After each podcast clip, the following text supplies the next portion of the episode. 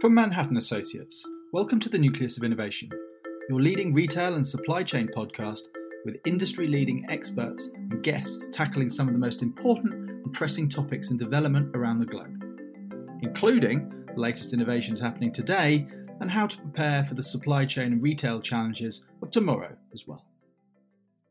Looking ahead to our second virtual Momentum Connect, we're reminded that the last 12 months have been some of the most challenging, but also maybe the most transformational in the history of the supply chain industry.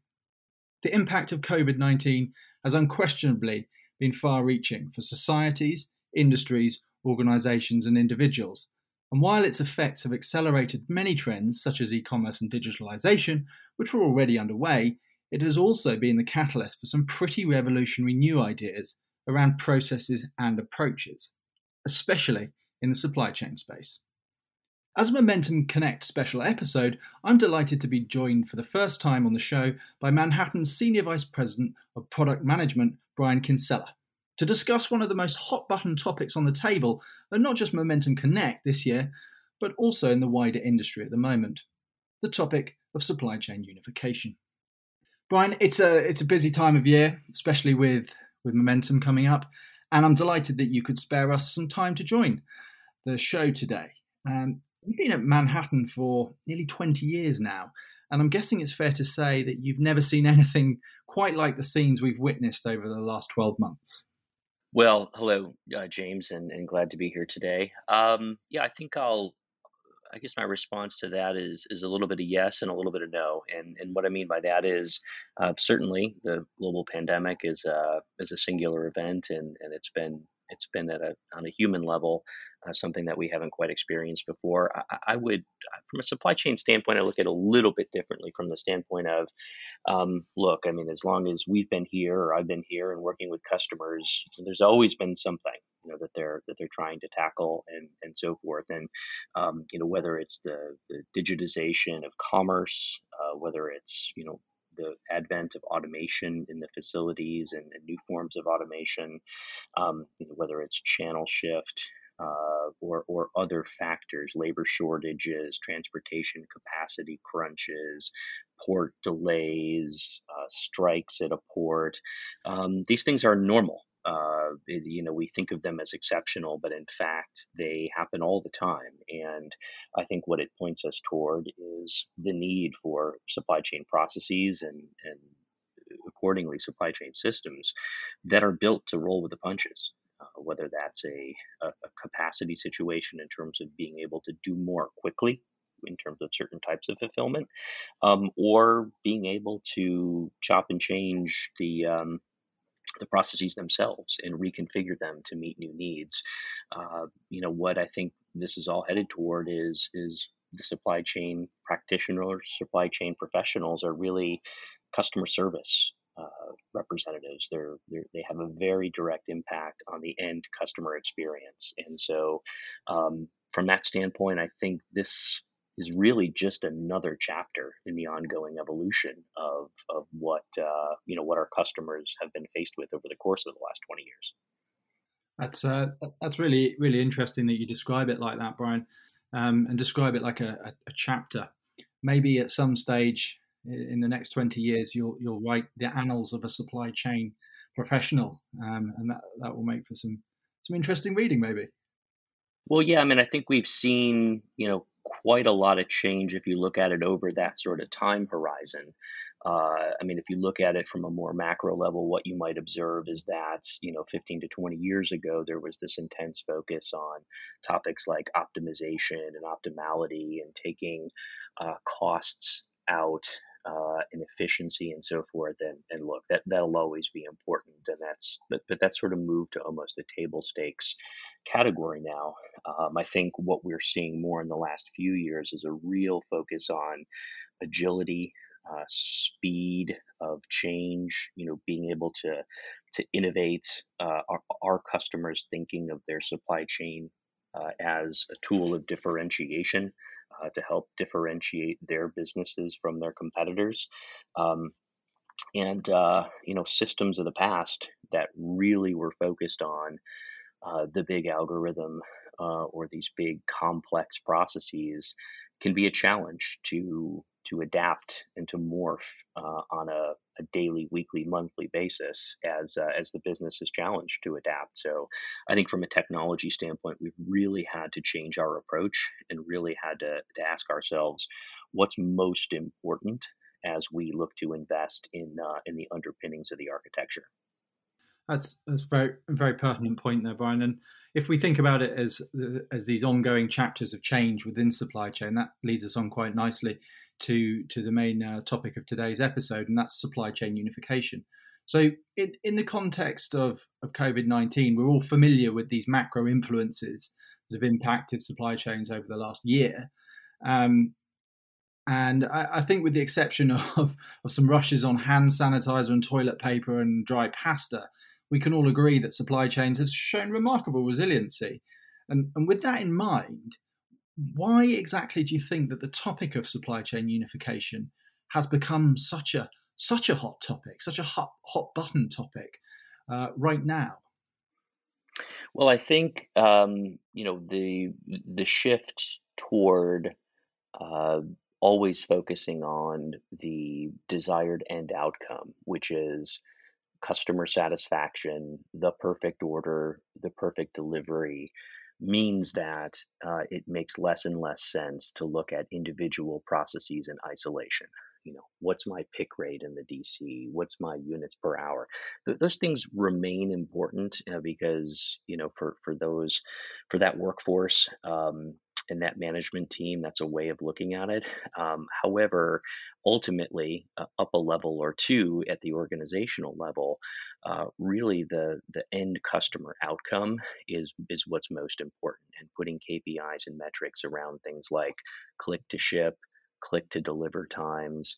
Um, uh, net promoter score, uh, how much has the post purchase experience uh, turned into um, a way to, to make our customers into evangelists for our brand.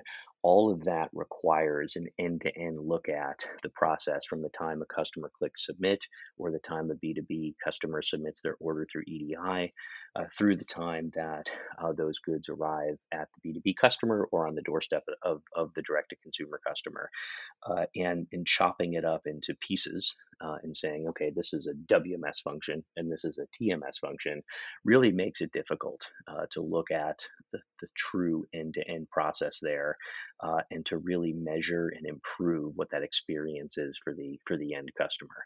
Um, you know, we in, in the omni-channel world we talk about not wanting to have silos. We don't want channel silos. Well, in supply chain, we don't want process silos. We don't want warehousing siloed from transportation. Really, we really want to think about how does a collection of components um, that encompass both WMS and TMS capabilities how do they collaborate and work together to achieve that end goal and end outcome of uh, higher customer satisfaction when it comes to fulfillment and delivery that's that's a great point and i love i love the visualization of of that how you describe that with no no process silos and, and describing it from the wms and the tms perspective and and the post purchase experience that's that's an interesting an interesting take on it isn't it what what, what, have you, um, from a consumer perspective, over the last 12 months, what, what's been your best post purchase experience from a brand? You don't have to name the brand, but um, no doubt you've been purchasing as much as everyone else has on online and such, and and you must have some interesting stories about that. What's what's your best, most um, most satisfying post purchase experience? Mm, well, I I mean I think probably the two the two components of the experience that are most important and, and that directly impact my happiness that the, the most directly are one would be visibility slash transparency so can i see what's going on uh, do I have a line of sight on when that fulfillment is is going to arrive? And even if it's going to be late, am I notified proactively? Is a new date a new date provided so that I can plan? Uh, because from a fulfillment standpoint, no one likes surprises. Number two would be, can I take action? Uh, can I have a say in the fulfillment of that order after I click submit, or once I click submit, is it essentially, you know, into the ether, into a black box uh, uh, uh, over which I have no control, which which tends to be more typical. But the best experiences, I think, would let me do something like change a quantity after I submit it, decide that I'd rather pick it up at a local store versus have it delivered or vice versa. I was going to go pick it up, but hey, can you ship it to me? Um, if I had it reserved for pickup in a store, I'd like to be able to say, ah, my schedule changed. Uh, I need to pick it up two days later than uh, than being in there today. Please hold it for me, um, and, and really being able to interact with the delivery process or the fulfillment process after I've submitted that order. Um, and I think that's really where where supply chains are going, uh, as is letting the customers provide a level of self service on their or- order post uh, post submit, post purchase, uh, and uh, you know because I think when people feel in control, you know that's when they feel the happiest, and that's when they feel the most satisfied. When they feel like they can't see what's going on, and even if they could, they can't do anything about it. Um, that's when you feel you know sort of least happy, right? And and you know that's when you feel like well. Um, I'm, just, I'm just waiting for this thing to show up, or I'm, I'm putting my full faith in in, in the brand, but um, but don't have any control over the process. So I think those two elements are are we're going to see a lot more investment in those areas of, of in this notion of customer centricity. I mean, customer centricity, that term typically would have meant historically how do I engage the customer pre sale? How do I give them a compelling digital experience online or on mobile? But I think a lot of those same mindsets can apply post purchase as well. Yes, um, I, I completely agree. Uh, it, nothing frustrates me more than the lack of visibility when you when you place that order and, and, you're waiting for the text message to come through or the email to come through and then suddenly it arrives at the door. Um, yes, so so good points there. And and to bring that back a step to this this no process silo, um, which you mentioned earlier, how have legacy systems uh, and and and and hardware and approaches inhibited the the evolution of supply chains to to to be able to to deliver on all those things of customer centricity, visibility, and and so on and so forth.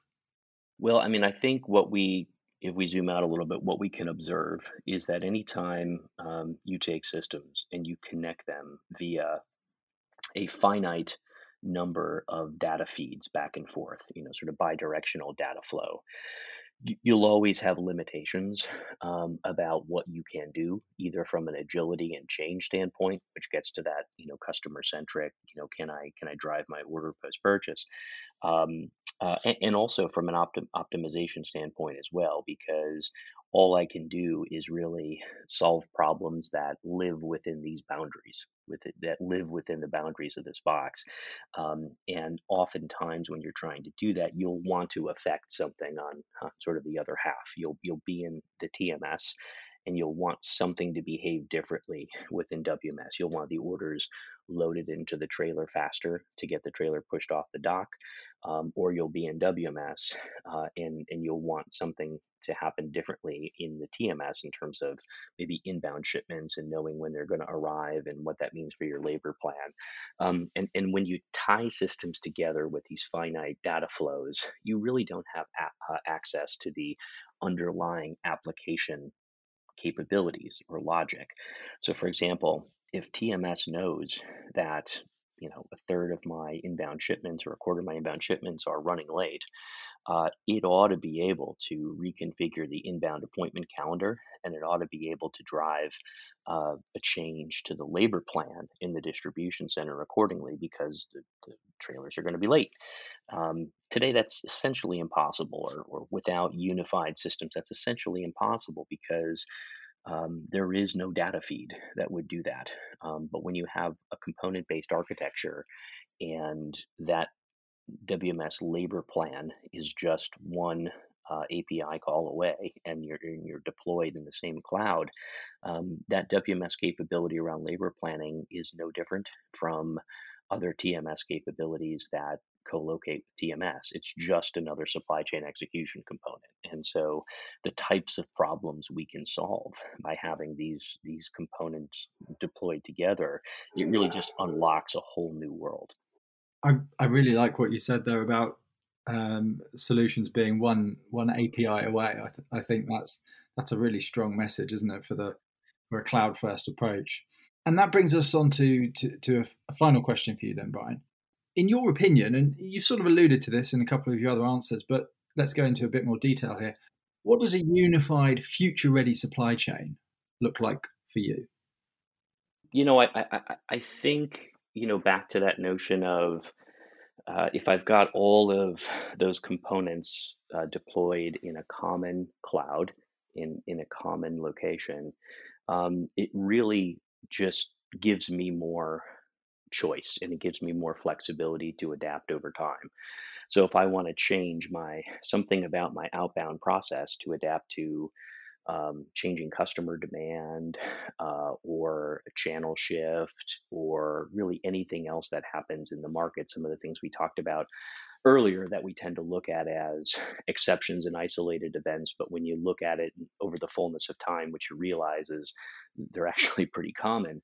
If you have all of those components deployed together, now uh, reconfiguring an end to end process that spans both the WMS and the TMS just got a whole lot easier.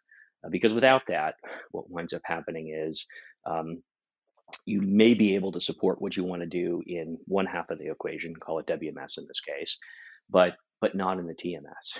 And I would have to go upgrade my TMS or enhance my TMS to do that independently. Um, and I may break something else, or I, or I really what probably winds up happening is I've got to incur some sort of six month or eight month project timeline to get the systems at the same quote unquote version level.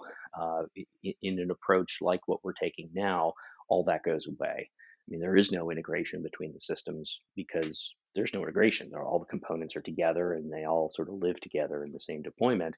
Um, and um, and you never have to you never have to worry about uh, upgrading them because we keep them on the latest version all the time for you in the background. And uh, probably most importantly, what happens is as we're looking to uh, innovate over time and support new processes, we're always looking end to end.